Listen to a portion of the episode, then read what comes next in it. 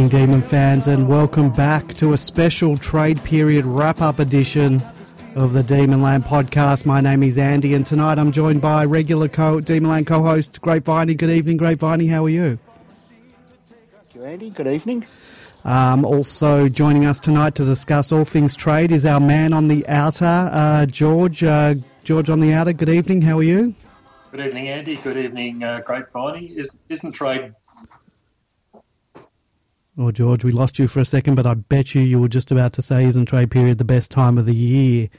It, it is. It's just fantastic. Six weeks ago, we were all miserable and uh, suffering a severe case of MFC SS, and uh, now people are upbeat and uh, hopeful, enthusiastic.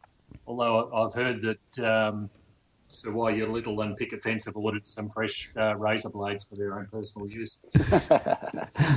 yes, um, no doubt that they have. Um, yeah, this. Uh, I mean, Demonland's been going since 2000, and uh, every year, this time of the year, it's always full of hope.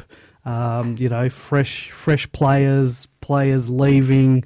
Uh, it's it's all it's a new beginning uh, at Demonland. Um, but uh, we're still yet to taste that ultimate uh, ultimate glory. So um, yeah, let's uh, let's hope this new beginning is uh, is something uh, something great. Um, I might start. We might start the show. Um, well, before we do that, uh, if you would like to join us tonight, uh, join in on the discussion. We we do want to hear from you. Are you happy with the trades? Angry with the trades? You're ambivalent, or, or just plain sick of seeing Joe Daniher's mug all over your social media feeds? give us a call. We love hearing from Demon Ladders and fans of the show. Um, join us. Uh, zero. You can give us a call zero three nine zero one six three triple six or give us a Skype on Demonland thirty one. If you're listening to the show live, join us in the chat room. If you don't want to give us a call, uh, you can ask questions and post comments. Just head over to demonland.com slash podcast. If you're listening to this later on at your leisure uh, via SoundCloud on demonland.com or, or, via Apple or an Android podcasting app, uh, be sure to subscribe to the podcast and you can receive updates when a new show drops. Uh, hopefully, we'll do one, another one uh, after the draft. Uh, don't forget to leave us a favourable review. Uh, it does help more people find us. We're also on Spotify, so uh, get over there and uh, you can listen to the show that way too, or just head over to demonland.com and you can find links to your preferred method of listening. Of course, you can follow us on social media, Facebook at facebook.com slash demonland31, Twitter at demonland, on Instagram at demonland31, or go to YouTube and search for Demonland Podcast and you can listen to some of the great interviews that we've conducted with current and past players and coaches. Or if you just love talking about the D's 24 7 all year round, uh, the last couple of weeks we've just been talking trades. Uh, head over to demonland.com and chat with other D's about this great club. Now, guys, I, I might uh, we might just start off the show, and I might go to you, Grapeviney, first, and ask you going into trade week, what were your expectations of, of what the D's would happen? What would be involved in? Um, what do you think would happen? Uh, I, I, don't know that I knew what I thought was going to happen, more what I hoped was going to happen. Yes. And I guess that was uh, um, to pick up uh, pick up some outside run um, hopefully uh, uh, all players that we picked up would have the uh, you know requisite skills um, in terms of, of, of kicking and uh, and things like that. But uh, look, mainly the outside run. Hopeful for a small forward too. Um, obviously, we uh, we don't have that at this stage. Um, but I think we've done pretty well so far in terms of Langdon and and Tomlinson in addressing that other area, which I, I think we'd probably all agree um, uh, was uh, uh, uh was was a sore point. Uh, George, uh, what were your hopes and dreams going into Trade Week? I, th- I think um, I'd recall um, previous recruiting managers and coaches that we've talked to over the years who all, all say the same thing, which is you, you trade for your needs and you draft for your talent. Um, and I think Grapevine has just identified a couple of the needs we had. Uh, small forward, outside run. Um, I, sus- I, suspect we also need probably another big forward. But uh, when you look at what's available in the draft and how quickly we were able to get certainly the um, wingers uh, in Langdon and Tomlinson on board, I think that was a, a fantastic um, response. I, I, recall also uh, Josh Mahoney saying during the trade period that uh, Melbourne had tried 15 people on the wing during the season. So that sort of indicates uh, probably the top priority that uh, the club had, and we certainly filled that uh, that priority very well. Yeah, it's an interesting point you bring up about uh, who we tried on the wing. Uh, we did try a lot of players, and none of them, uh, well, some of them are, are not even, you know, that's not their main position.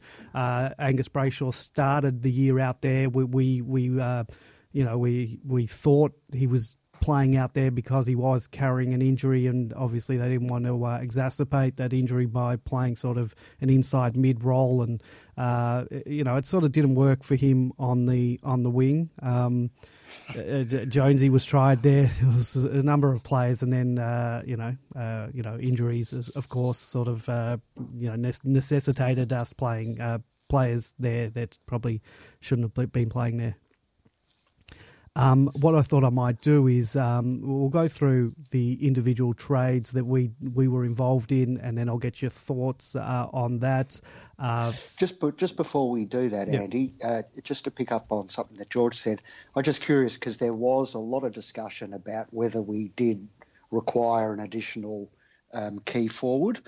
I'm of the view that we're probably all right um, with Weideman, McDonald, um, and then medium sizes, you know, uh, Fritsch, um, Melksham, and, and Petracca probably still spending a fair bit of time through there. But um, yeah, there, there was quite a bit of debate about whether we uh, whether we've got enough there uh, with McDonald and Weideman. And we might touch on that a bit later on because after after we discuss the okay. actual uh, after uh, no no no that's fine that's fine. I, I, I didn't really discuss with you guys the format I wanted to take. I think what we'll do is we'll discuss the individual trades we were involved in. Then I got sort of a list of players um, that a lot of people on Demonland were, were sort of throwing forward uh, that you know we should look at, and where our deficiency were mostly in forward line, both tall and, and small. So so maybe once we yep. discuss those players, we can we can uh, discuss our thoughts on whether we actually do need those players or not, and um, you know whether whether you thought we were actually going for these guys, whether they wanted to come to us or not. Or so we'll discuss that in a moment. But um, the first trade uh, to drop for us uh, wasn't uh, really a trade. Uh, it was the Adam Tomlinson bringing him in, signed on as an unrestricted free agent. Uh, the Giants received uh, a second round draft pick as, conversa- as compensation. At the time, that was pick 40. I'm sure that's um, gone beyond that at the moment. Um, so Tomlinson, uh, look, it, it, we sort of knew going into the trade period. Uh, we knew this before the trade period uh, when the, during the finals. Um, even in, in the first couple of weeks of the finals, we knew um, Tomlinson was going to be leaving uh, the Giants, and uh, we were the uh, I think probably well, we're the only suitor at the time, I think. Um, and, you know, we got the man pretty early on. It was one of the first trades to drop. So, Grapeviney, you, you happy with uh, bringing Tomlinson into the team? Uh, look, I am. Um, I, I, don't think he's a, he's not a world beater, um, but uh, uh he's performed pretty well for GWS over three, four seasons now, I think. Um, look, he didn't have a great final series by any stretch of the imagination. And a lot, I think that a lot of the criticism um, that he's copying on Demon Land is based off uh, those two games, um, including the granny. Um, but uh, look, as has also been pointed out online, um, he's uh, uh, he's been consistently selected for um, uh, for the Giants going back over a number of years. It's not easy to uh, to make their 22 um, and that's a sign of uh, the quality of player. Um, and I don't think there's any doubt that he strengthens our list. Uh, George, uh, you happy with Tomlinson? Yeah, totally, totally agree. Um, as Grapevine just said, uh, the fact that he's a regular participant in a very, very talented side, um, I think, is a very uh, good sign for us. Um, I think his uh, finals form uh, was also made difficult by um, the fact that he was used as a backup ruck. Um, it, it's pretty hard to play a wing role and then then you know go into the bash and crash of the ruck role and expect it to come back and, and play well. But uh, in the final against Richmond, I doubt. Well, I don't think there were too many GWS players who did did play well, so he was not on his own in, in that case. But um, yeah, I think he'll add, add exactly what we need uh, in a wig role. He's a big, big guy. He can run. Um, he can take a mark. Um, we can only wait and see now. But it, uh, given what else was available in the draft in those roles, unless you were looking at a, a Brad Hill and uh, having to pay a lot of money for that, um, there weren't too any too many other of that outside running type role players, and I think we got two out of the three that were available. Um, so um, they've they've drafted. They've, they've said they're going to play him on, on the wing. Um, I believe uh, that's that's sort of how they sold it to him. Um, he has, we know, played up forward. Uh, and you did mention, um, you know, that some of his final form was sort of impacted because he, he did have to play that crash and bash uh, ruck, uh, sort of backup ruck. But I, I reckon I've got news for you. I think yeah. we've also got him in to play that exact role because I can guarantee you he's going to be now the uh, backup ruck to Maxi, where Maxi goes off for that rest for the last five minutes of quarters and stuff like that. Uh, he he will definitely be the the ruckman rather that you know we've sort of complained a little bit about having to take out T Mac or Weideman out of the forward role, leaving us one tall forward short uh, in that period of time while they're playing backup ruck. I guarantee you that's the role Tomlinson's going to be playing. Um, I'm, I'm, not sure if he's aware of that yet, but um, but I can guarantee you he's going to be used in that capacity uh, for sure. Do you, do you agree with that uh, sentiment? Uh, do you think he will play that role, or or am I uh, off the mark there? No, I, I, agree with you. It depends on who, who, who you're playing as well. Um, the Preuss option is is still there for us, but um, uh, the, the, the pity of last season in particular was when whenever we only had that one ruckman available in Max, um, you had to um, pinch either a T Mac or a Weideman out of the forward line, and that just created more problems in itself. This this, this is going to create uh, having Tomlinson there as an option is going to be a fantastic option for us to be able to um, still leave the forward line intact um, while he while he fills that role. So, um, uh, I think the same thing will apply to Langdon when you when you've got people who can play multiple roles, then you, you're not disadvantaged as we were so badly during the season with the uh, injuries that we had all around the ground. Yeah, no, uh, the thing I like about Tomlinson as well, and you mentioned it, was the fact that he's played. Um, what were his stats in terms of? I think he'd played eighty or something of the last uh, 80. eighty-three of eighty-four. Yeah, I think. Yeah, and uh, that's that's what we need. I mean, just our luck, he'll come to us and and uh, and spend some uh, time on the on the sidelines. Uh, but um, that's just my MFCSS coming through. But um, yeah, no, that's that, that's sort of good to see. You want players that are consistently on the park. Um, uh, Does MFCSS get a, a, six week break like all the players do no, during this period? It's uh, in, fully entrenched in, in my everyday life. Um, so, that, so that's Tomlinson. I, am I'm, I'm I'm happy with it. Um, you know, you've watched his highlights. I, I, like what I see, but then again, highlights. Everyone looks good in in highlights.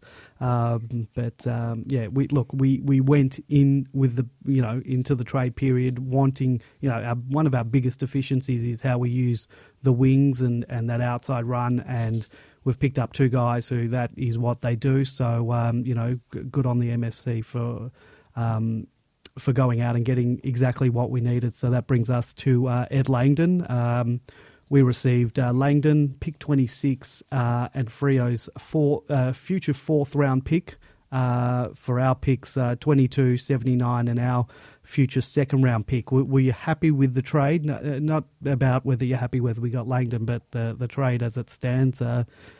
did we win that trade? Did we give up too much? Do we get bent no, over I, a barrel? I think it's absolutely not. Um, uh, as you say, you put Langdon to one side, 26 for 22 um, is really probably not that much of a difference. And then, yeah, once you're into the 79s and fourth rounds and second rounds, and yeah, oh, but it's it, it, doesn't matter a whole lot. Look, people, um, you know, you tally up the points and you worry about next year's draft. Um, the focus has got to be, you know, heavily weighted towards um, uh, the short term um, or the short and medium term. and uh, I, I see this as a, a, good trade in that sense. George, your thoughts on the, the yeah, trade? I, am not a great fan of, of all the uh, talk around trades about whether you've won or lost or uh, you know whether you should have given this pick away or not. At the end of the day, you've got two parties who have to agree. Um, and if you don't want to agree, then you walk away from it. Um, and I think it's a good sign that we've got that at a very early stage in this 10 day period, we got our trades done. Um, and then you go on to the next one. And uh, that may well have been uh, critical in terms of what, what will fall out of, of all of this uh, when we get to the draft stage. Um, but, you know, whether we give pick 22 or whether we give a future third round, who cares? We've got yep. we've got Langdon, which is exactly what we wanted. So um, all credit must go to, to Marnie for that, for getting it done quickly and getting it done.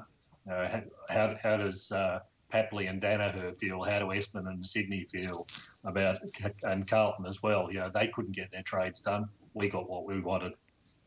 Uh, and we got them done fairly early in the piece. Like, it seems like we don't muck around. We, we identify the players that we want, the players that we need. Uh, we go out and get those trades done. Um, so, you know, full credit to the D's for getting out on the front foot and getting these trades done. Uh, seems like um, in this case with with Langdon, Bell wasn't uh, didn't seem to be playing funny buggers like uh, perhaps he did last year with um, mm. with uh, uh, with Hogan. Uh, so yeah, it was, it was, good on the D's for getting getting those done fairly quickly. And uh, it seems like in, in, the wash up of, of everything, the the Tomlinson and Langdon parts were sort of forgotten when they were talking about all the trades uh, and stuff that was done. Uh, sort of yeah. got they got lost, um, uh, but we got that done very early. So good on the, the club for doing that. But Langdon as a player, you you, you happy with uh, happy with that, boys?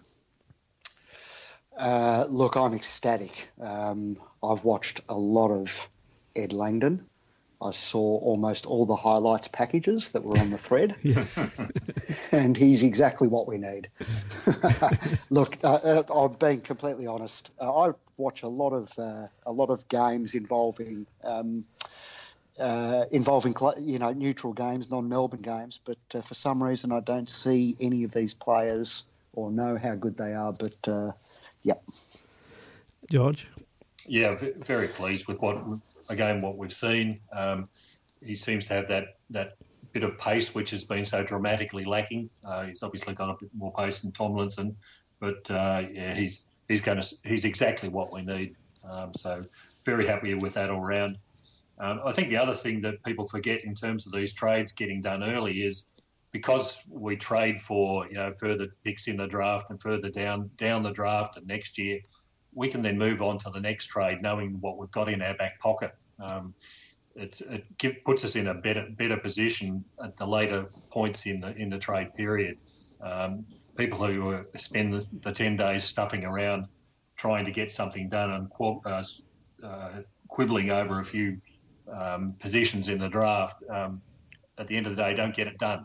So um, I think we move on to the next one and move on to the next one after that, and that's a, a real credit to us. So much happier with the way we do things and happy with what we've got. So.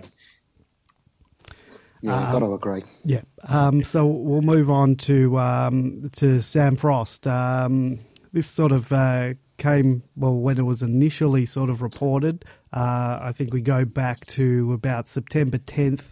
I saw a post uh, on not on not initially on Demonland, but uh, our good friend and uh, co-host of the show on occasions, uh, Super Mikado, uh, on Twitter under his at Demon Blog account. He posted um, Sam Frost, and this I think was September 10th. Sam Frost spotted at Waverley Park. I would dead set punch on. Um, I sort of messaged him and said, "Where'd you hear this?" And he said, "Someone that he knew or or had um, had relayed that information to him. I didn't get any more information than that. Then that uh, sparked the 66 page thread on Demonland uh, regarding uh, Sam Frost. So uh, a few days later, or a day and a bit later, it was then being reported um, that uh, we weren't going to be offering Sam Frost a contract, or, or I don't think we had offered him anything. I don't think it was even a matter of us sort of lowballing him. I, I think we weren't offering him anything. Um, what was what was what's your memory of that situation? I haven't gone back and, and read the post. Uh, Grapevine, do you remember yeah, what the? There was a bit of conjecture about that, but I think you're right that ultimately the club, uh, well, certainly to the point, um, yeah, uh, to that point, hadn't made an offer. No. Did did that uh, did that shock you, uh, George? I'll ask you first. Uh, were you shocked? Uh, uh, uh, I will mention that he did. Sam Frost finished ninth in the Demons BNF, and maybe later in the show he might just talk about the BNF. he finished ninth in the BNF. he finished eighth in the Demonland Player of the Year. Um, were you shocked that we weren't going to be? uh, that we were considering trading him. Uh, obviously, there are probably factors involved in that, particularly maybe you know getting some uh, salary cap relief.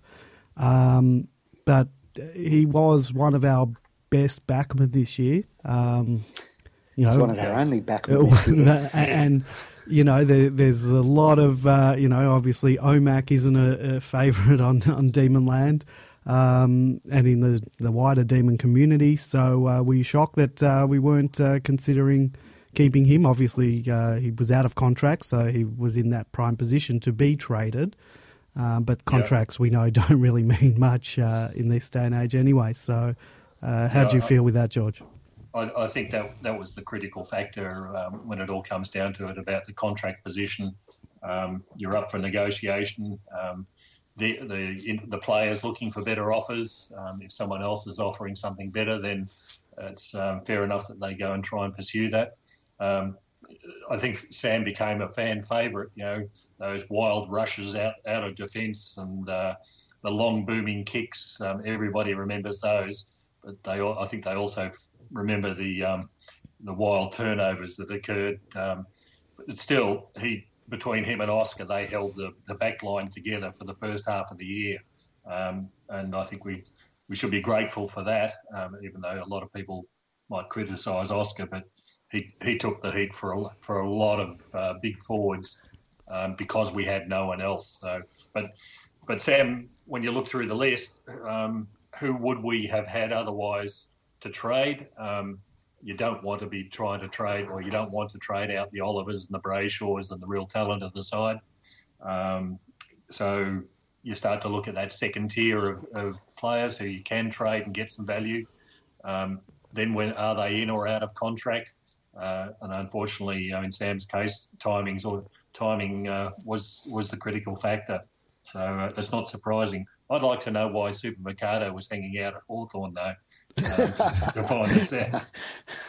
I think he just waits out there, just waiting to see if any I've, Melbourne I've players. got visions of him now, standing outside that concrete bunker out at Waverley. Um, yeah, you'll have to you'll have to explain it to us. I think. Yeah, I, th- I think it was uh, someone had had relayed that information to him. I don't think he was sitting outside a service station. Uh, Maybe he was part of the push to uh, to bring Yze back to Melbourne. Let's hope so. I mean, perhaps we can talk about that as well a bit later on because I'd love to see Yze back at the club, but uh, that's not happening at the moment. Um, yeah, uh, so just on uh, Sam Frost, uh, Grapevine, uh, does it come as a shock to you or, or? Not really. I think, as George said, when you look through the list and where sort of strength and um, depth and numbers lie, um, Sam's probably surplus or, you know, We've, we've got a, um, a number of, uh, of big backs. Um, you know, Harrison Petty's in the conversation. He's also possibly in the conversation up the other end of the ground too. Um, but you know, May and Lever uh, are going to be the the main two there, um, and then you've got the likes of uh, um, of Hore and Hibberd, Nev, um, uh, and and Oscar uh, uh, possibly playing a role too. So um, wasn't shocked, and uh, uh, you know, not all that uh, not all that distressed about Sam's departure. Wish him all the best, though. Oh yeah, definitely, absolutely. Uh, where I was sort of uh, shocked, it was just with my my own uh, MFC SS. The, and for those not familiar with the term, the Melbourne Football Club supporters syndrome, where we've had that veil of negativity just over us. Um, now, I just I'm thinking, you know, if May with his uh, hammy issues, if he goes down uh, multiple times during the year, and uh, Lever, you know, we haven't got full year out of him yet. Uh, if he has any flare ups, uh, we are light down back, and I, I, would hate to have to rely on Oscar uh, as our yeah, main. But the, the, truth is, if if you have um, you know numerous injuries to key players um, yeah, over the year in any part of the ground, you're going to be in trouble. Yeah. It happened up forward this year. It happened down back. Yeah. Um, it didn't really happen with the midfield. They had most of their injuries um, pre-season, yes, uh, and were afflicted with the, the, the post-surgery stuff. But yeah, that's a, that's a reality, and there's you can only have so much depth and coverage.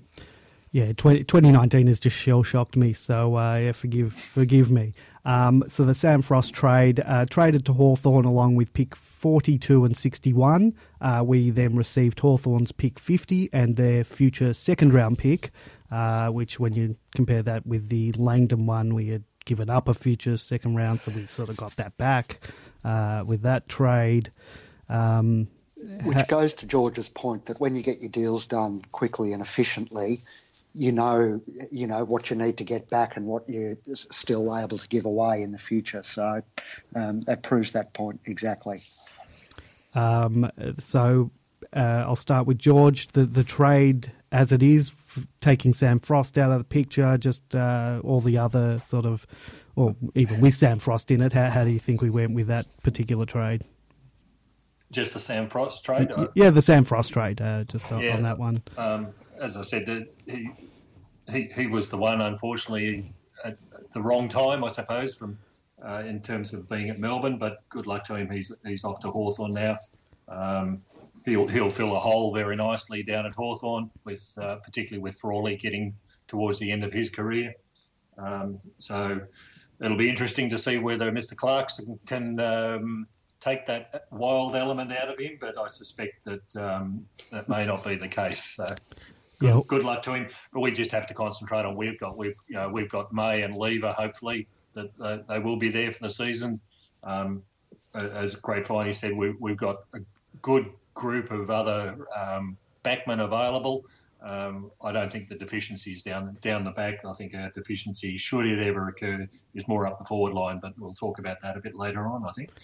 Yep, uh, and just I guess you, you have the same theory in regards to what we gave up and what we got back uh, with the with yeah. the Langdon trade. So um, yeah, whatever whatever whatever works for both parties works for both parties. That's fine. Just Great. Hawthorn got their man. We we got a couple of picks. We got we cleared some a bit of salary space, I suppose.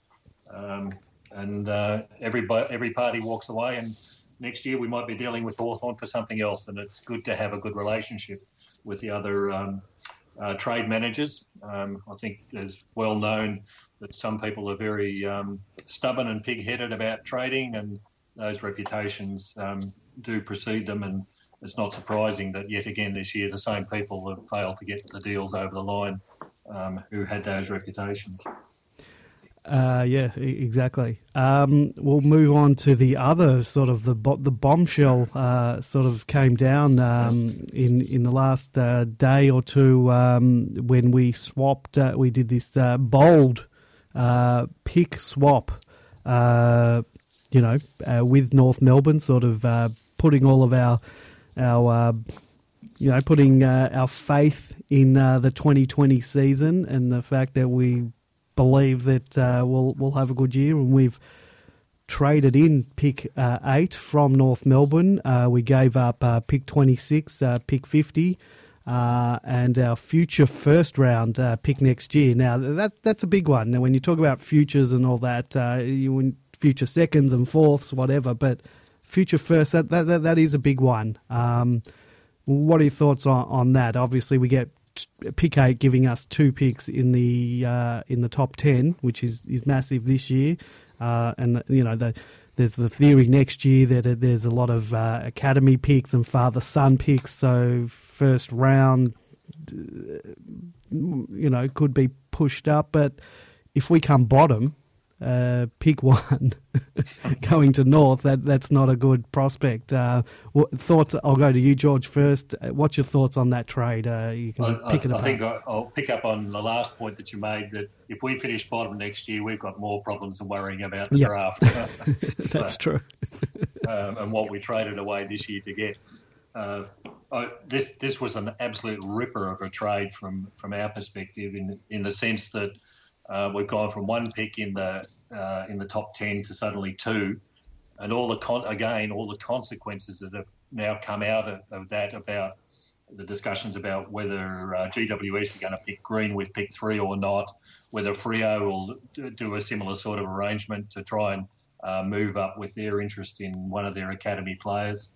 Um, all of this is now possible because we've we've done this trade. If we just sit, sat with pick three, um, there wouldn't be this discussion in, in a sense. So um, it gives us something in the back pocket. It gives us the possibility of improving our position um, right up to trade night now. But it was an, a, a ripper of a trade, and I think the important thing that everybody obviously has picked up on is that we're backing ourselves not to finish bottom in next year, so that we're not actually giving away all that much. So it, it, it was a bolt from the blue uh, after all the other trades had been done.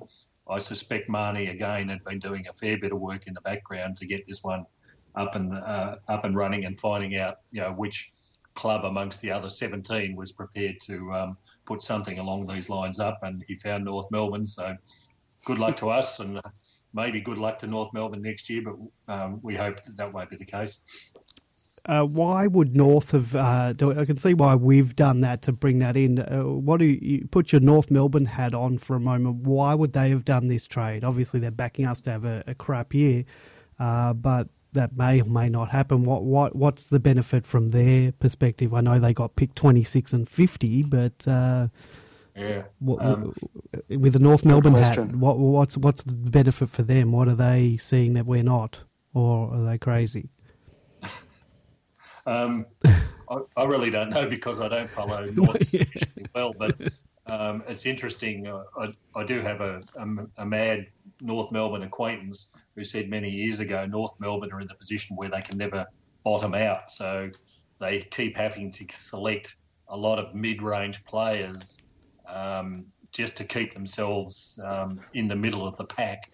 It'll never get them to the point, unfortunately, of getting towards premiership. But just as equally, the worst thing that can happen to them as a club is to finish down the bottom somewhere.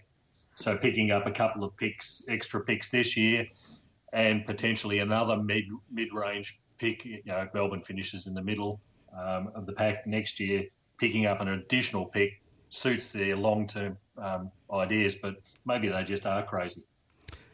Uh, Grapevine, your thoughts on on that uh, trade? I'm like George. I loved it. Uh, I actually couldn't believe it when I saw it, which goes to the other point of, you know, putting the North Melbourne hat on. I can't see why they'd do it unless, you know, they're just extremely confident that we're going to bomb out next year and they're going to get, you know, um, first or first or second pick. But um, I love uh, I love what Mahoney's done. As George said, you know, getting the two um, getting the two picks inside ten this year is is great. Um, and uh, look, it's, it's funny uh, reading about it on the forum.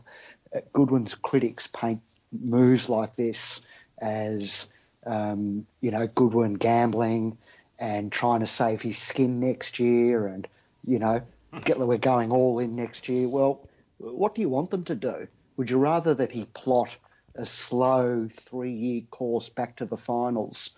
Um, uh, we should be going all in next year, and uh, I, I agree that if uh, if we do, you know, finish um, uh, at the lower end of the table, we've got more issues than um, uh, than a, a missed number one pick or a missed number two pick. So um, I love it. Gives us a lot of flexibility, uh, a lot of flexibility um, going into it this year. Um, if you want to follow along uh, next year how that pick is going, uh, there is a Twitter account called at at D's pick. Uh, there was a at Crow's pick um, uh, going the whole year, which uh, sort of documented uh, where Adelaide and Carlton were situated in terms of, you know, they kept weekly, almost per game updates of um, how the who who had the pick, which pick Adelaide and Carlton had with their pick swap. There is now that uh, same thing for the uh, you, where you can track uh, North Melbourne's future first round draft pick throughout 2020. I, I, love it that a draft pick has got its own Twitter handle. although I must say I was a bit annoyed when about 10 minutes after it was created, it had three times as many followers as I've got. um, so I shudder to think about uh, about how many people are following it now. Well, there I can tell you that. Excuse me, I got a bit of a, a cough going here. Um, the at Crow's Pick had um, uh, currently has four thousand three hundred eighteen picks, and we, we know the result of of who who got what in that one. The at D's pick uh, currently has 749 followers. So um, yep. I'm sure that will grow throughout the year uh, as the journos all get onto it and uh, sort of retweet it. That's when they, those things start gathering steam. And I'm sure as those things get updated next year, we'll see more uh, more followers uh, jump on board on that one. Uh, you can also follow that on, on demonland.com. We will be we will be having regular updates of that, I'm sure, uh, throughout the year. I, I, I hope there's not too many more followers. For that. Very sad. It is now. Now, what we might talk about um, before we talk about other names that were in the trade, uh, we might just quickly talk about. Uh, we would mention pick three and the prospect of us splitting that pick, and, and splitting that pick is is doing some deal with a team like, well, for example, GWS um, and um, you know taking out, giving them our pick three because they've got an academy selection. Uh, they want to take. Um, so so if we were to nominate this, uh, it's his name Tom Green. Uh, not yep. not the actor slash comedian Tom Green, um, but uh, player Tom Green.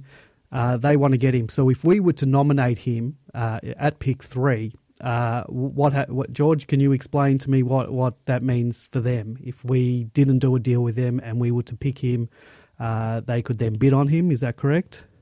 Um, I'm no expert on this because I sort of give up after trying trying to get, follow the third. What what if? Um, as far as I understand it, um, uh, if we bid at pick three, um, GWS can select him. Yep. Providing they, um, but they lose 20% of the points allocated to that pick, um, which subs- which then affects their subsequent picks.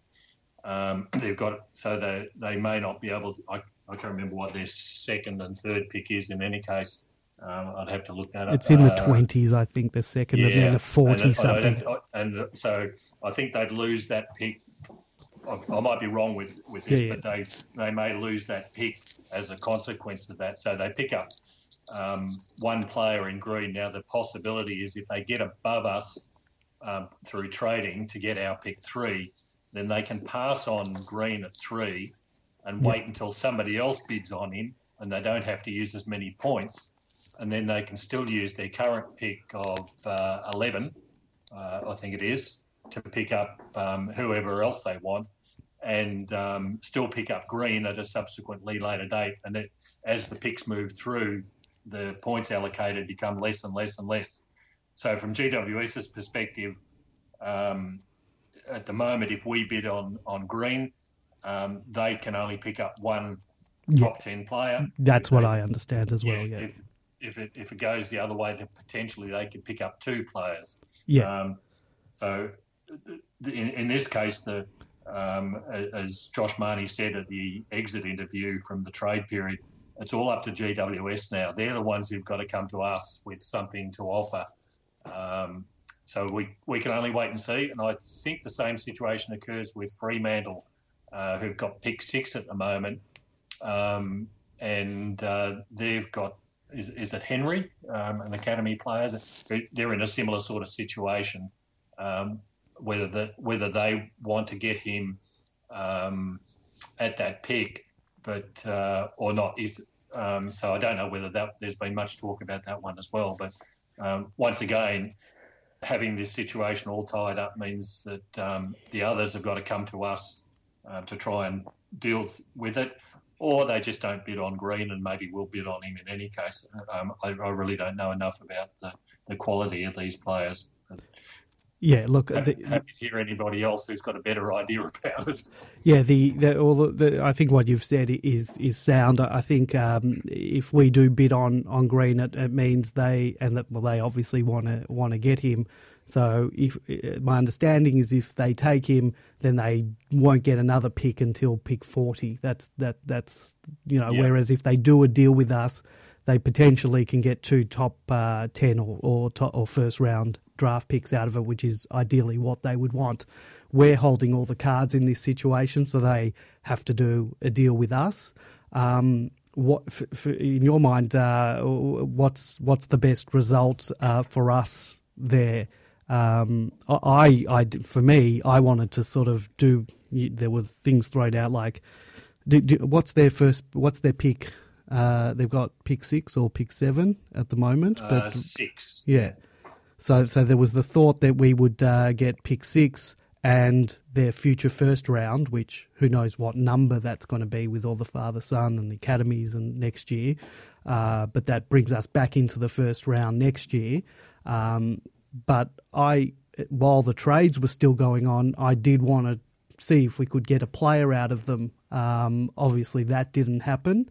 So, going into the draft, is that all we can get out of them now? Uh, say pick get you know give them pick three and then take pick six in the future first round, uh, and perhaps some later later picks later. But that's sort of the best deal we can get now. I, I believe I believe that's the that's the case. I, I might be wrong. I, I've tried to trawl through the AFL rules around drafting, and it just sends me to sleep, unfortunately. So, yeah. Uh, uh, but yeah, at this stage, I think that uh, the player's situation is, is locked up until the no, uh, that's gone. Yeah. The actual draft itself, so uh, we can't trade for any more players. So, Grapeviney, what what what do you want to see happen with this uh, pick three? You want to just go with pick three because if we do do a deal with them, we are then I think the best I think we get pick six, so we're then going to potentially miss out on two other players that we could have got at pick three because obviously they're going to take Green. Um, so.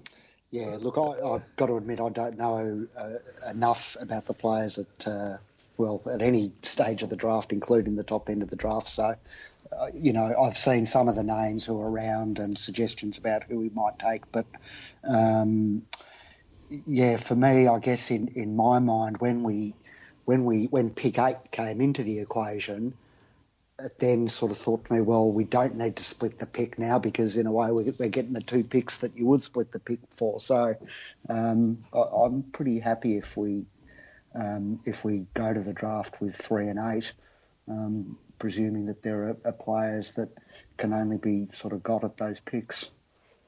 Um, uh, okay, if we don't if we don't split it and we keep three and eight and we take uh, you know the, who we think the best available is at the time, um, do we then go vindictive and and cost GWS their um, their picks, or do we play the nice guy and let it fall through? Well, do, you, do, you have to? What type of a player is Green? Well, there's well from what I read today, Green is a Clayton Oliver Cripps type player, big bodied midfielder type player. Don't know about his pace or anything else, or whether he's the handball king and contested possession king or anything. But I saw him described as a, a, a big bodied midfielder.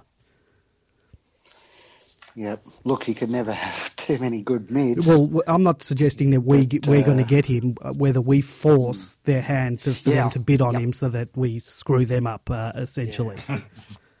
yeah. look, I, I, think in the few names that I've sort of had a look at names that are being thrown about. I like the idea of getting one of those mids who can go forward and kick goals, or specifically a, a small forward um, who does that and maybe can spend a bit of time in the midfield. How confident are you with our with our early uh, draft picks? We've uh, we've had some doozies over the years. Uh, we we've you know the, considering the last decade that we've had, we've we have featured quite heavily. Obviously, not in the past couple of years because we've traded out our first round picks, but uh, in the last decade we have had quite a few misses. We've had a hit here or there. Um, you know, we've also split picks and missed out on players like Josh Kelly. Um, how confident are you that our? Uh... I'm pretty confident. You know, you, are putting a few administrations together there to go back yes. over the decade. um, you know, going back to sort of Craig Cameron days and, or even earlier. But um, yeah, I think when we have been at the top end of the draft in recent years, we've done pretty well. I would have thought. You know, Oliver, Brayshaw, Petracca. So. Um, yeah, I've got faith. George? I, I, yeah, I think the Jason Taylor era, era we've um, been more successful than not. Um, and I, th- I, think the um, people forget as well that uh, you've got to separate the draft from um, the trade period in the sense that the draft now is is Jason Taylor's game. He's been looking at the talent that's available. I don't know whether Green's a great player or not. He does. Um, is is uh, Green going to be a better pick at pick three, or is there someone else out there who think he, he might think is a better pick at pick three? Um, we have to have the faith in the in these guys. That's their job. They spend all year um, looking at these younger players, and they have a fairly good idea about what's available um, out there. And that if, if GWS come back to us with something, uh, some some offer once again, we have to evaluate whether that offer is a better one for us in terms of who we think is the best out there and what we can otherwise get. I think the other consideration that we've got to take into account is that basically we've been out of this top first round draft pick for a couple of years now, and we don't want to be in the situation that we found ourselves in, you know, some time ago, where we there's this surf, um, lack of a big gulf of talent missing in the club at a certain age group. Um, we've, we've got to start if we're going to get the talent. If we get a 17 or 18 year old this this year, they're not going to make all that much difference um, to the team next year. But in two or three years' time, we really need to make sure that we've got that talent still continuing to come through. Um, the, the bottom can drop out very quickly once you get yourself in that situation. So I'm a little bit more in favour of we've gone drafting for, sorry, we've gone trading to get the fill the holes now we should be um, uploading up on the talent while we can. So. Well, um, let's hope that um, that that um, that pick eight uh, swap uh, works out, and um, because uh, going into next year without uh, a first rounder, who knows yep. Uh, what can happen there? Um, well, we still might do the deal with uh, GWS. Um, I think what we'll do now. Um, uh, we talked about our our forward line uh, deficiency, uh, or you know, well, the perceived forward line deficiency. Uh, you guys might have uh, different thoughts on that. There were quite a few forwards floating around um, a trade period, and even though there was a lot of discussion about certain forwards, Josh Bruce, Josh Jenkins, you know, there was Papley, there's Martin, there's Butler. our name wasn't really thrown around with some of these guys. So you didn't hear a lot of us being connected with any of these players. Um, a few whispers here and there, but I, I, don't think anything solid. Do you think we were generally looking uh, to cover our, our well our deficiencies up forward, whether small forward, uh, particularly small forward, uh, but also uh, with a with a big bodied forward? Yeah, Mahoney, uh, Josh Mahoney kind of ruled it out in one of his radio interviews and said that they hadn't been looking um, at it for during the trade period. So it, it, would seem that none of those names were ever really in uh, in serious contention. Um, I was a little bit concerned about the comment that he made in regards to that because he did mention the fact that uh, all right, we have had uh, obviously our issues this year with uh, our forward line with injuries, and you know we had uh, T Mac sort of beginning of the year was out of form, possibly carrying an injury. Started coming good and then was injured again, and we know the the issues that uh, Weideman had, and ended up having hip surgery later. So, so we had issues with our tall forwards this year. But he did make mention of the fact that in 2018 we had no problems sort of scoring. Um, and I guess this year we didn't have problems of getting the ball into the forward line, but in 2018 he made mention that we didn't have problems scoring. But we also got to remember that that 2018 team is different to the team that's going to line up into in 2020 because Garlett's not there, Hogan's gone. Um, guy named Cam Pedersen's not there. Yeah, that, exactly. I forgot about Peterson. He's not there, so uh, I was a little bit concerned about that comment. But um, yeah, I, I, I, don't know. I thought we still we need um, some uh, some crumbing forwards, genuine goal kickers, uh, and I don't think we have that even with the uh, younger uh, talent we've got there. Um, and it's interesting because though you know there was we tried to bring in Jamie Elliott, and Elliott is a small forward, but he's not a crummer either. Mm. Um, he's very much, uh, and he would have been an upgrade, but very much in the Mitch Hannan mould. Um, Able to take a spectacular mark and you know very good on the lead and good hands. Um, so yeah, it's interesting that the one small forward we were heavily associated with was not the crummer that um, certainly most of us think um, think that we need. Well, let's talk about Jamie Elliott for a second. Now, I b- fully believe that we were used and abused in that. I, I 100% his manager um, used us to get a better deal out of Collingwood. Uh, then, when Brisbane came into the picture, they were used as well, particularly the optics of having him being paraded around the Gabba, which isn't even their training facility. Um, that was fully staged, I reckon, and it was all to get a better deal out of Collingwood. I don't think he was going anywhere, and unless Collingwood really said, all right, because they had put an offer down to him, but uh, I think he was always going to take that. Um, and he was just waiting for maybe if they could sweeten it, which I think maybe they did with offering did they offer an extra uh, year or not, or, or the potential for an extra year? Uh, whatever the yeah, case. I think, they, I think they came up with an extra year for him. Yeah, so three instead of two. So we we were used in that. I, I don't think we were ever a genuine chance, but we did chase him. Um, uh, so obviously they thought we did need uh, someone who's a genuine goal kicker. But they look, obviously, if he did come to us, there's that uh, chance that uh, he's an injury-prone player. He's missed he's missed two whole years in the last um, five or six. Uh, yeah. Um, but then our name wasn't really out there for any of the Dan Butlers, uh, Jack Martins, Papley. Obviously, well, he was contracted. Do we do we still need a genuine crummer, ready made? I, I, have the feeling that there was a couple of things in play here. Firstly, um, uh, the priorities that the football department would have put on um, the type of our needs.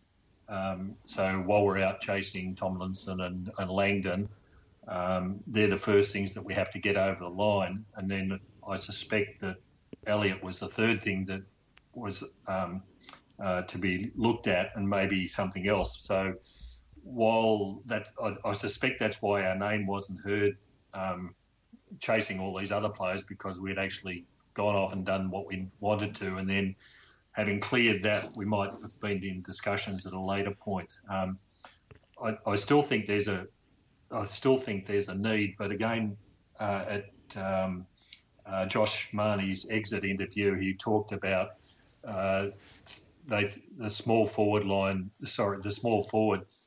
They think they can fill that um, internally. Now, there's a, a, few players that you know on Demonland that have been thrown around, and I'd probably have to agree with them. But the football department would have a better idea of the capabilities of whether someone like Lockhart um, can do the job. Um, but uh, uh um, and is Petty um, likely to make that step up again next year as that third tall in the forward line. Um, again, it all comes down to the priorities. Uh, we got what we wanted. We didn't get the nice icing on the cake in this in this case. Perhaps it would have cost us a lot to put that icing on. Um, but as he said, you, you've got to have a faith in your current group of players to make that next step. So at this point, we just have to trust them. Uh, Grapeviney, um, thoughts on uh, on, on small forwards? Um, who's going to fill that role next year? Yeah, look, I, I thought Lockhart showed uh, showed quite a bit of promise this year um, in the games that he played. So that is a possibility. I know that uh, there are a few names being thrown around as possible um, draft prospects. Mm. Um, is Cody Weightman the son of Dale? Or a relation of Dale Weightman? I've seen I've seen his name there, and I just assumed he was. Um, mm. And what what worries me there is that uh, wouldn't uh, they take him as a father son? Um, and I haven't heard that being thrown around. Uh, if he was not, yeah. Uh, what's his name? Cody. Cody uh, Weightman. Uh, Look, I, have got faith in the forward line. Um, uh, to to be uh, to kick enough goals next year. We had enough forward entries in most games this year. I think once the connection is back, um, and once uh, McDonald and hopefully Sam can play some consistent, regular football, and I think there's enough sort of variety and X factor um, uh, in those that sort of surround them. Um, and I'm thinking primarily of uh, uh, Fritsch, Petracca, and Melksham, um, uh, that we should be able to get by, even if we don't add to current stocks. But it'd be good to. Um, yeah. I've just looked up uh, him on the internet and on the AFL Draft Central page. Uh, there's no mention of the word Dale in there, and you would think that's a shoe in to be mentioned if he was the son mm. of. So I, I, don't think he is. Do you think there's a lot of faith being put in Weideman uh, this year to um, to come through? Because if he doesn't develop this year, uh, we've got a forward line of Tom Mack. Yeah, yep. I think there is. Uh, yeah, can you get by just with the one tall um, and and a series of sort of mids and smalls around you? I, I don't know. Mm. Um, yeah. I suppose yeah, it's, I a big, it's, a big, question. Um, you know, you look at Richmond yep. when they only had uh, uh, Riewoldt down forward line, didn't do a great deal. As soon as they put Lynch in there, they look rather awesome. Yeah, yeah. Look, um, you know, Sam had a really good end to 2018, had a forgettable 2019, and um, those good games seem a long, um, a long time ago now, but mm. um, still very young. So let's see how he goes this year, and uh, I, I, think we'll we'll we'll know more at the end of this year about um, about you know how good Sam Weideman's going to be. Yeah. Yeah, the the other one I was I, I wasn't too keen on trying to get uh, Josh Jenkins in. I know no one sort of wanted to touch him, um, but then when you look at his stats and you see, you know, he's a two goal a game player. Um, the, you know, and we could have potentially got him quite cheaply I was surprised uh, we weren't looking there, but obviously they don't, they think we we're, we're, we're right in that um, in that area. Well, unless you're going to play the three talls, if you bring in uh, uh, you know someone who's who's going to play right now, a Josh Bruce or a Josh Jenkins, then you're effectively you're effectively um, declaring the Weideman project finished already, aren't you? Yeah, yeah. yeah. Yeah, I'm, I'm glad we didn't get Jenkins. He he might get two goals a game, but it's because he's he's a great big huge body that just sits in the goal square. Um, he, he doesn't do very much work at all yep. outside that. So um, yep. uh, while that's useful, and also he's got he's he's got a pair of iron hands as well. He doesn't take too many overhead marks. It's usually um, um, when he's got a smaller opponent or he's been left out the back. So I was glad that we didn't didn't go for him. Josh Bruce was an interesting one. I still can't work out why the Bulldogs went for him, given they've got Naughton and um, uh, in their forward line. Um, and I was surprised that St Kilda gave him away, quite frankly. But you know, these are the, the quirks of the trade. Yeah, I was uh, uh, my my reasoning for sort of wanting to make a play for, for Josh Bruce was uh, so that we could finally beat St Kilda um, without him there. That's all right. um. Tim Membrey's still there. yeah, exactly. Um, and also, I think someone on Demonland mentioned that uh, they, they wanted to see him play an intra club match so that they could see him kick 18 goals, uh, considering he always stitches us up. So yeah, um, yeah look, um, look, our names wasn't wasn't mentioned much with, with these guys. So either they we were knocked back early, or um, we weren't going for them. So um, it is what it is, and um, yep, the trade period is over. Um, now that it is over, how did you rate uh, if you had to give a um, a, a, grade? Um, where do, where do you sit, uh, uh, Grapeviney? Um, I think we had a, a poll on on Demonland. Where, where, did where did your votes fall uh, there? This is a tricky one because you really need the passage of time to play out to see. Just on the face were. of it, yes. We're, we're, uh, look, on face value, uh, I'm going to give it a B plus. Yeah, I gave it a B plus. Mine was sort of between B and B plus, and uh, yeah, well, uh, obviously yeah, full time will tell. Eight, pick eight takes it into plus territory from a from what would have been a solid B. So, uh, well done. Uh, George, uh, your thoughts? Yeah, I'd, I'd have to go the same. Looking at other other clubs trades, I'd say most most clubs got exactly what they want, apart from a couple of very obvious standouts who got nothing, um, or or a club like Adelaide that's only had departures, and I don't think they've had any arrivals. Adelaide lost six players this year um, in the trade period, which is remarkable. Um, so, from our perspective, we got what we wanted. Uh, the, the, as Grapevine said, the um, the additional pick from North Melbourne was a, was an absolute ripper um, to make to move it up to a B B plus. Um, yeah, so I, I, think we've done very well out of out of what we wanted to achieve and what we did achieve in the end. So um, yeah, full congratulations to Marnie for that. Well, the, the poll on Demonland uh, had uh, B plus winning with twenty seven percent, uh, B coming next with twenty two.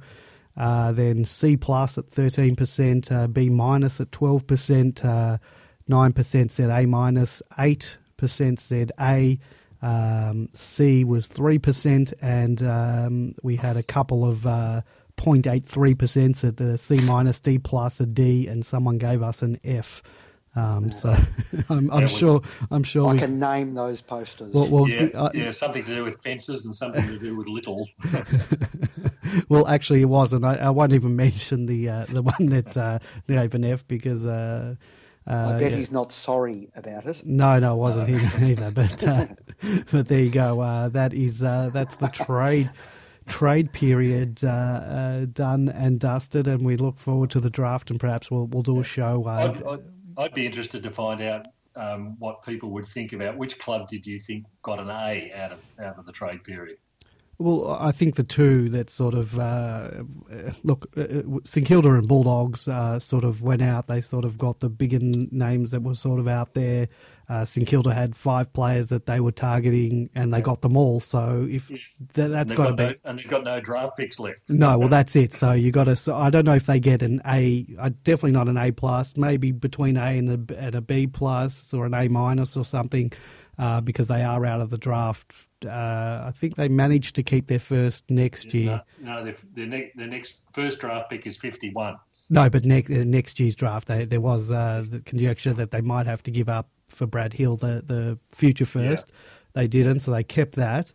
Um, yeah, it seems that they did the best. But then again, remember that year? I think it was not last year, the year before, when Port Adelaide bought all those, got all those players in. Everyone said they got an A plus in the thing, and they didn't even make the finals. And I think the same year, Essendon yeah. bringing in Saad and and Stringer also got the A pluses, but uh, they failed to make the finals as well. So time's going to tell whether the trade period. But on the face of it, I think St Kilda and Bulldogs did the best out of it.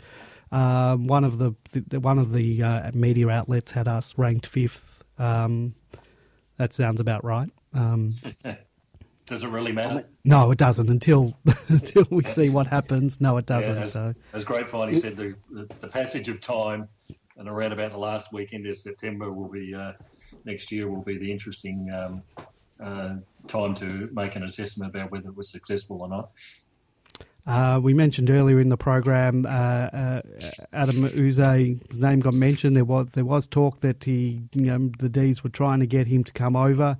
Uh, I think I saw a post someone had put up from Russell Robertson somewhere that uh, actually mentioned, actually sort of confirmed that uh, you know Yze was considering it, but ended up. Um, ended up re-signing with the Hawks and then actually interviewed for the Adelaide job. didn't get it in the end. Um, That's probably good for him. yeah, I think I think it's good. I think if if we ever do see him come to the D's, it'll probably be as a coach. Uh, but uh, watch his space with what happens uh, with the D's and and uh, and Simon Goodwin. But uh, I, would like to see Yze come back, um, and not necessarily because he played for the Demons, but it sounds like he's got some good credentials uh, behind him. Um, and we've seen the success rate that people who have um, done their apprenticeships under um, under uh, Clarkson have, have, how they've succeeded. So yeah, um, I'd like to see him come back at some point. Um, yep. uh, Melbourne, we'll, we'll, finish it up in a moment, but uh, the Melbourne Best and Fairest uh, was a couple of weeks ago. No surprises um, who came first. Uh, well, equal first. I, I was actually sorry. I was surprised uh, that there was an equal first. Um, I knew that Max and Clayton would uh, would come one and two. I wasn't expecting them to, to be level, and the fact that uh, Clary was leading going into the last round must have been leading going into the last round because Max uh, we didn't know that, but Max had a uh, an outstanding game in the final game, so you would have thought he would have got maximum votes. Um, pardon the pun in that um, in that last game. Uh, so Clayton was leading going into the last round, which which is what surprised me most out of that. But uh, well done to both of them. Um, yeah, I, I, was also surprised that Clary Clary had a great season, obviously, but uh, I think most of us thought Max would win and probably win uh, comfortably from Clarence. Now the, the voting, the voting, um, uh, I think they mentioned that uh, four people give votes. Um, and they give every player a was it between out of, out of ten. So you can get zero, or you can get ten, or anywhere in between. Uh, four people give the votes, and um, and yeah, they tally them up. Uh, were you surprised at some of the other names that uh, came in the top 10? So, third was Jack Viney. I think we are probably all surprised uh, at how high Jack finished. Uh, George, did that surprise you? Um, um, it's it's always difficult because the people who are handing out the votes are the coaches, and you know they're making an assessment about not only whether the player has played a good game, but whether the player has done what the co- them as the coaches wanted them to do. So there's a lot of things um, going on in the background that we're not aware of. Um, but given our given our year, I think uh, any player that that played 20 plus games would have been higher high up in it because there weren't too many others other than those um, those top twenty players. We didn't have any too many available to, to play a whole season. So and you know uh, what? This this year was about endurance rather than skills. I, I, think you're right there because when I have a look at the Demonland Player of the Year uh, award, um, he did come sixth. So I can't be too surprised about that. And and the Demonland uh, we take. Uh, a whole lot of people uh, give votes after each game six, five, four, three, two, one, and we randomly take three each week, three different ones each week um, and then tally up the scores at the end. So, so Jack did come sixth, though uh, I can't be surprised, but I was surprised. I, I thought James Harmes would have come third. Um, and as it stands, uh, James came fourth, uh, Petracca fifth. Uh, you know, no surprise there. He had probably one of his best years for for for the D's. Uh, Fritsch uh, uh, sixth. Um, were you surprised Fritchie finishing up so high? He had a he had a great uh, end to the year, but um, the start to the year wasn't wasn't so flash. Um, the fact is that somebody's got to finish in these places, yes. and when yeah. you've got the majority of the list has had a poor year, uh, yeah. some of them are going to float to the top. it happened yeah. plenty of times in the early part of the decade and I it's happened to, again. I seem to recall Fritsch, was, for example, was our sole forward at one stage, wasn't he? So well, he took a hit when we spoke to him on the uh, on the podcast. Uh, he'd had a great couple of weeks. Uh, I think he'd had. Uh, plus 10 marks in, in, in quite a few games uh, towards the end of the season. So, actually, I'm not surprised that he, he, did finish up very strongly. He did come seventh in the Demonland Player of the Year, so uh, sixth in the BNF is good. Salem came seventh, uh, Brayshaw eighth um, Frosty uh, ninth, and Jayden Hunt. Uh, well, Jayden did have uh, he sort of flitted in and out, but uh, had a pretty uh, consistent year um, and makes the top ten. Um, anything else uh, from you boys? Um, you uh, you doing your pre seasons, ready for, for a big year? Or are you still on your holidays? I, I think the uh, the last thing that that's just cropped up in the last 24 hours is the uh, pre-season draft now with um, oh, yes. Jack Martin yeah. uh, and what's going to happen there and whether whether we'll get the uh, first crack at him or whether we're prepared to use the money that we might have used on Elliott on Martin. I I don't know. I haven't seen enough of Martin in recent times to know anything about him. Uh, anything that you guys might have seen? Um, look, he's been, had pretty disappointing uh, couple seven years, six or seven years that he's been at the Gold Coast. We, you know, he's, he had big raps on him, but I don't think he's ever hit those highs. Um, he's a player that's always his name's always cropped up on Demonland as sort of someone we should target uh, every time he's sort of name's been up there. You know, with out of contract and trying to get him uh, somewhere else.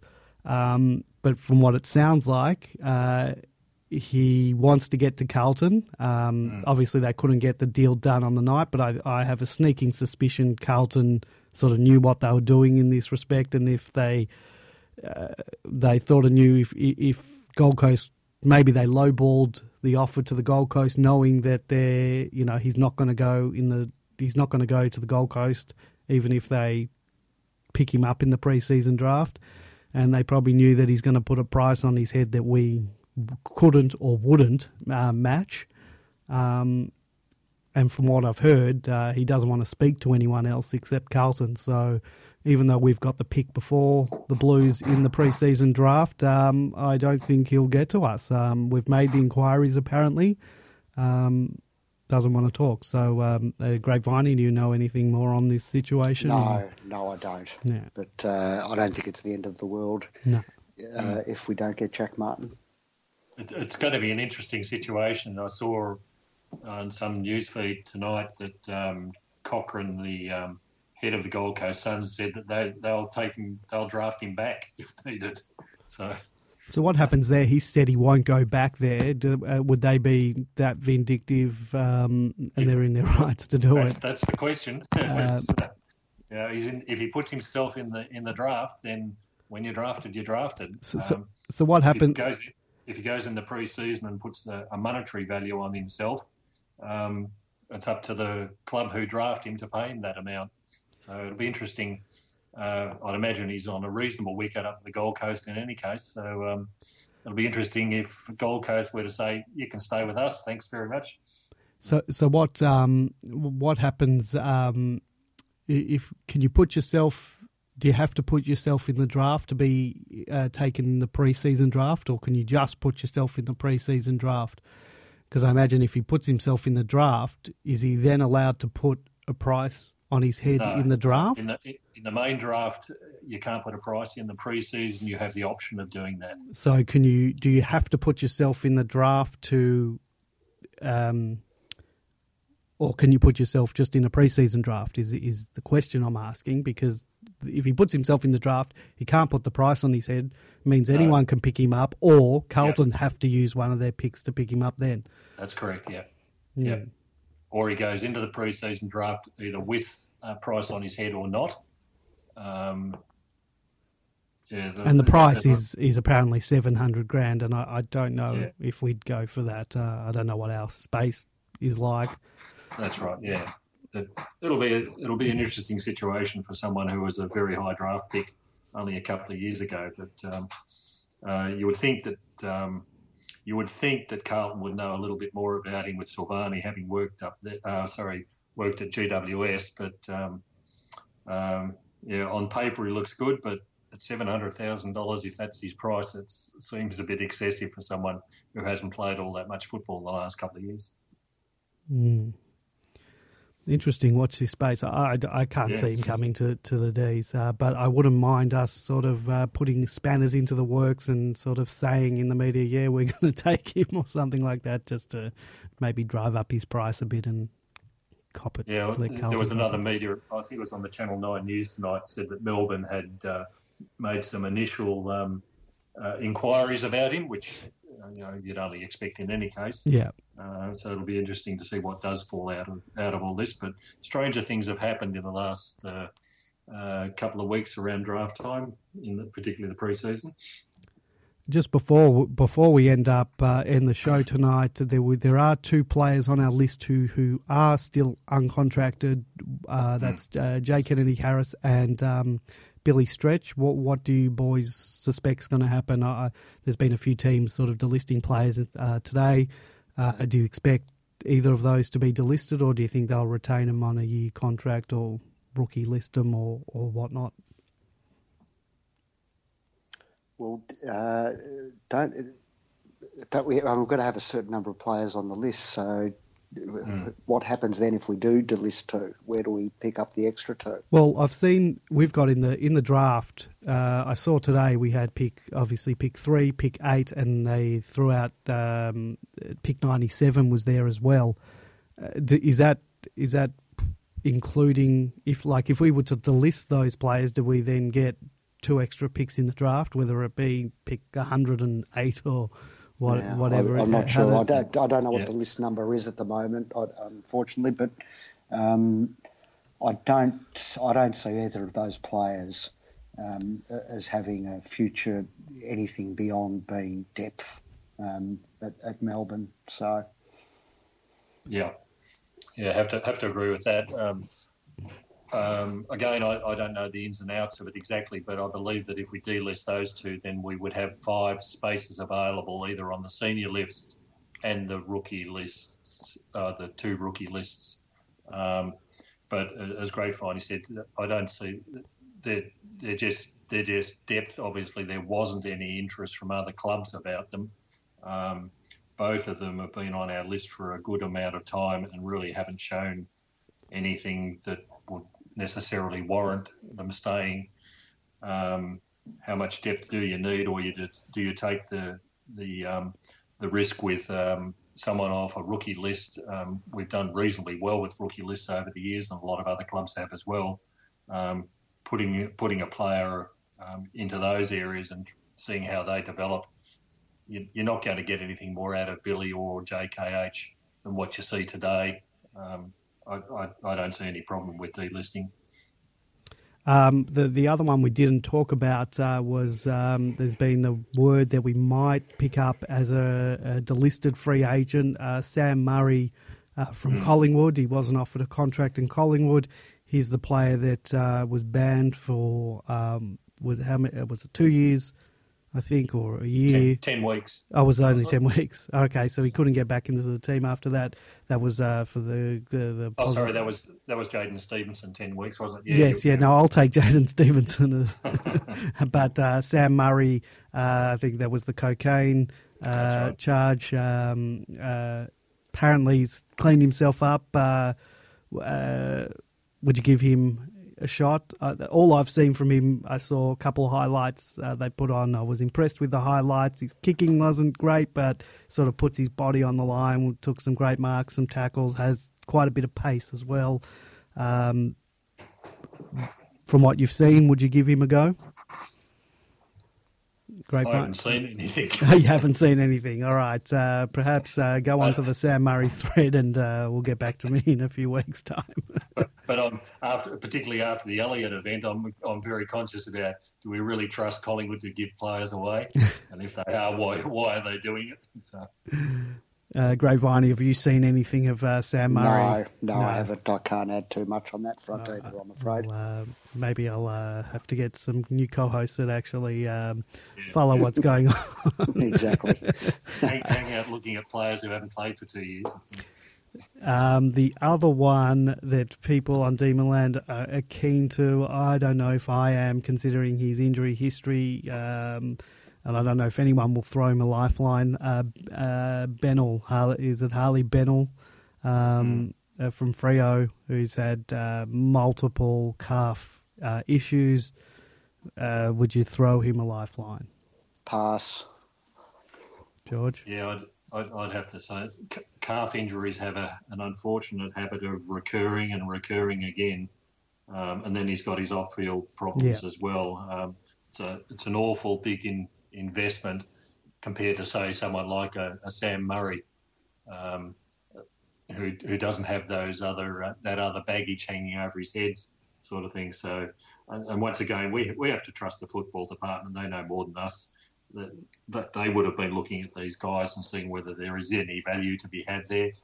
Um, I, I, simply don't know. So we'll take what what, what their expertise uh, throws up for us. All right. Well, um, well, boys, thank you very much for joining us uh, in this uh, special edition uh, trade wrap up. Uh, it's always fun to, to go over the trades. Um, hopefully, we um, excuse me. Hopefully, we do something in uh, at the draft that's uh, worth getting excited about. Um, Mm-hmm. Need uh, need to inject some youth into to this team, and hopefully, we get some three hundred uh, plus uh, players out of out of this. Um, yeah. Uh, when is the draft, by the way? Any is mid November? Yeah, to Can't remember. Anyway, all right. Um, well, I think uh, that's where we'll uh, end proceedings tonight. Um, thank you, uh, George, for, for for joining us, and uh, Grapevine, um, you too. Thank you very much, and we'll uh, we'll see you guys uh, perhaps after the draft. Thank you very much, Andy. See you. All right. Thanks, guys. Come on,